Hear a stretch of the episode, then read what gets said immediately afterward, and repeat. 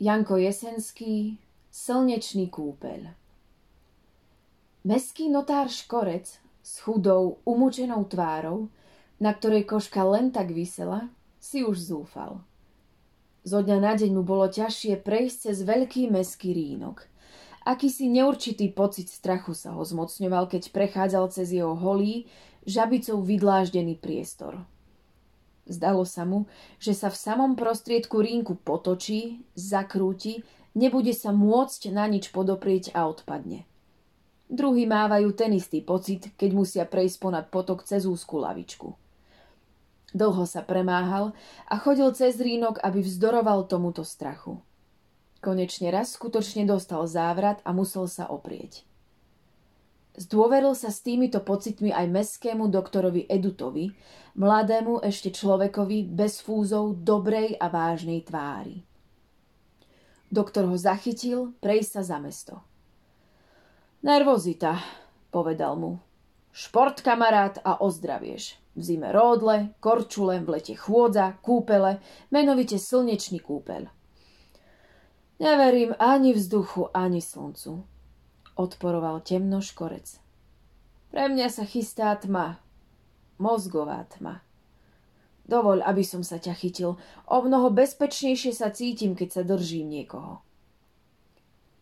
Šli poľnou cestou medzi brehmi, ktoré sa už zelenali novou bledozelenou trávou. Slnce lahodne pálilo cez hrubé súkno z vrchníkov.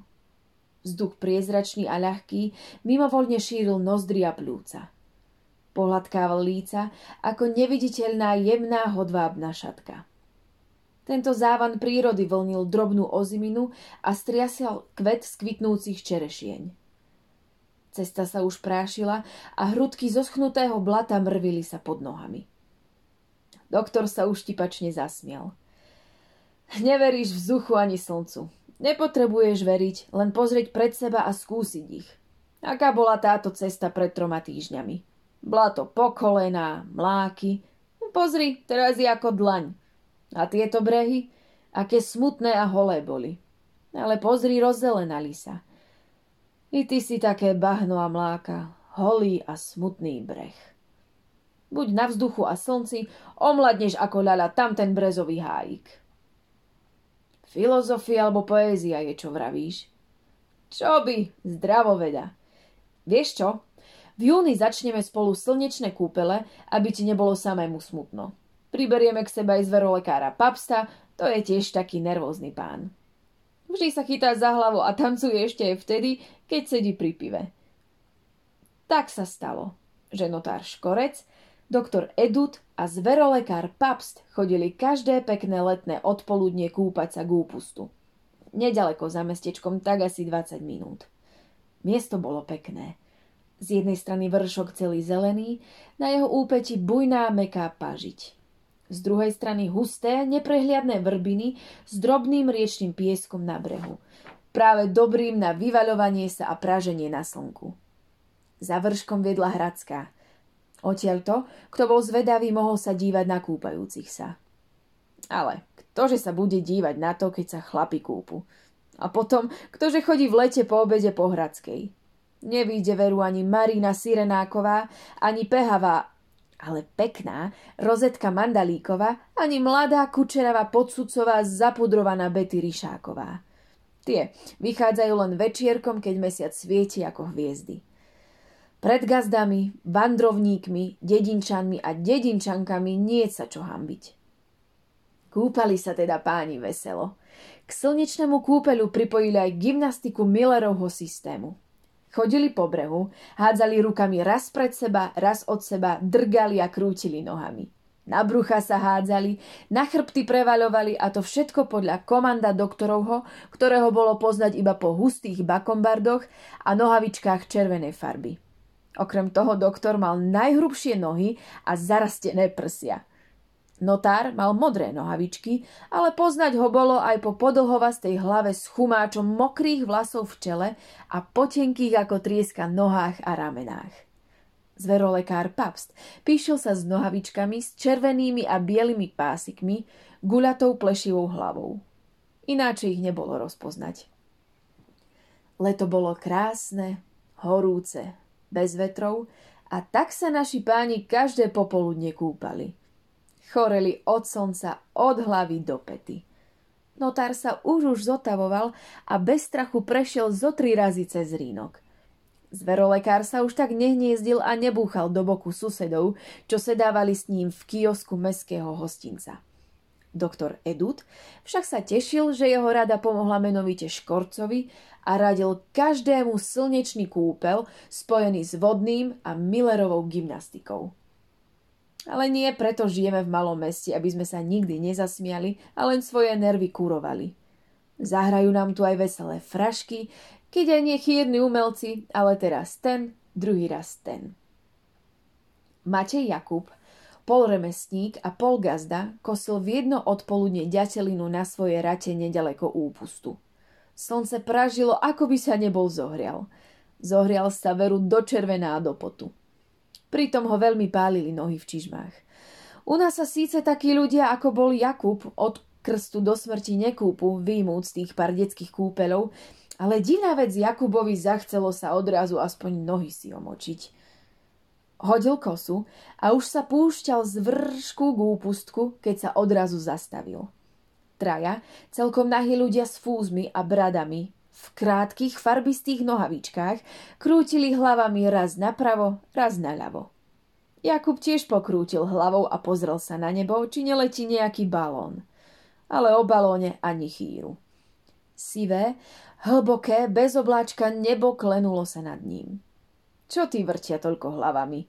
Jeden z náhačov vykríkol a tu neslychaná vec, všetci traja počali sa pliaskať po stehnách. Dvíhali ruky do vysoka a rýchlo spúšťali k ich lítkam. Pliaskalo to, ani čo by piestom prali. Jakub nerozumel.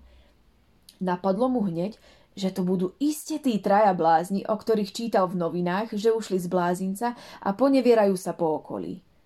Učúpil sa a štvornožky vyšiel naspäť na vršok, len aby ho nezbadali a za ním sa nepustili. Adi sa len neobzrel. Keď zišiel na Hradskú, skoro behom pustil sa dolu ňou, aby vec oznámil slávnemu predstavenstvu. Takto znebezpečovať ľudí. Ak im tak napadne všetkým trom za mnou sa pustiť, krásne by bol vyzeral. Stretol sa s mravenčíkom Gazdom z Dolnej ulice, ktorý tiež išiel s kosou na ďatelinu. Vtedy mu napadlo, že kosu nechal na ráte. Nože, susedko, tam mám kosu na mojom ďatelinisku. Opatrím ju. Idem s vážnou vecou. Zakou. Jakub zamrkal očami smerom k úpustu. Pri úpuste si daj pozor, upozornil ho. Čože sa stalo? Akí si blázni sa kúpu, ušli z mesta, pomysleli si, že sa okúpu a tam sú. Hrozia, hrozia sa proti nebu a pliaskajú jeden druhého. Nehovor, Jakub sa zadušil. Idem to oznámiť predstavenstvu, podotkol vážne. A ty si daj pozor, aby ťa nezbadali. Mravenčík sa chcel vrátiť, ale sa stretol s Janom Holubom, mešťanom z horného konca. Obidvaja potom osmelili sa pozrieť z vršku na kúpajúcich. Šli taďal dve ženy, tiež sa nezastavili. Zastali dívať sa aj traja čižmári, ktorí šli z jarmoku a niesli na žrdiach nepredané čižmy. Potom zastavili aj ženy. Onedlho bola na vršku celá kopa ľudí a smiala sa pohybom a posunkom našich naháčov, kúpajúcich sa raz vo vode, raz na slnku. Ale smiech bol tichý, aby to tí traja nejako nepočuli a nezbadali divákov. Doktor Edud raz vyskočil na breh s pažiťou a za ním šikovným pohybom vyhodil sa na breh aj notár, Zverolekár sa už tiež počal driapať a čižmári už aj brali svoje žrde plašiac. Naraz idú! Všetci vyhrnuli sa na Hradsku. Ide Richtár, povedal kto si. Skutočne vynorila sa hrubá a veľká postava pána Richtára, obce Ernesta Smaženíka v bielých plátených šatách, v mekej košeli bez kravaty a so slameným klobúkom. V ruke mal trstenicu a rozháňal nom pri každom kroku – Ponáhľal sa veľmi a váľal dlhé kroky. Pri ňom drobčil krátky Jakub, majúc klobúk dolu z hlavy od teploty. Obďaleč po bokoch Richtárových šli dvaja meskí sluhovia so šabľami. Richtár so zmrašteným obočím prezrel zástup. Kde sú? opýtal sa prísne. Jakub ukázal k úpustku. Richtár vyšiel na vršok a pozrel dolu. Zastup šiel za ním. Kto sú to? Spýtal sa zasa práve tak prísne ako predtým. No nik nevedel. Choďte, Jakub, a oslovte ich, aby sa hneď obliekli. Vy ste boženík. Jakub sa poškrabal za ušami. Ja? Prečo ja? Vy ste boženíkom, opetoval Richtár. To nepatrí boženíkovi, protestoval Jakub a odstúpil od Richtára do pozadia. Choď ty, rozkázal smaženík mladšiemu mestskému sluhovi. Len zúrta na nich, aby sa hneď a zaraz obliekli, že im to rozkazuje Richtár. No čo sa nehýbeš, rozkazujem ti marš! Sluha sa nehýbal. Pomyslel si na dieťa, čo sa mu pred mesiacom narodilo. Pán Richtárko, povedal nahlas, to, že sa potom bude starať o môjho ďurka. Ani starší sluha sa neopovážil. Čižmári, smelí chlapci sa vyhovorili, že ich nepočúvnu. Mravenčík sa len zasmial a povedal. Ja. Akože ich zlápame, hútal Richtár.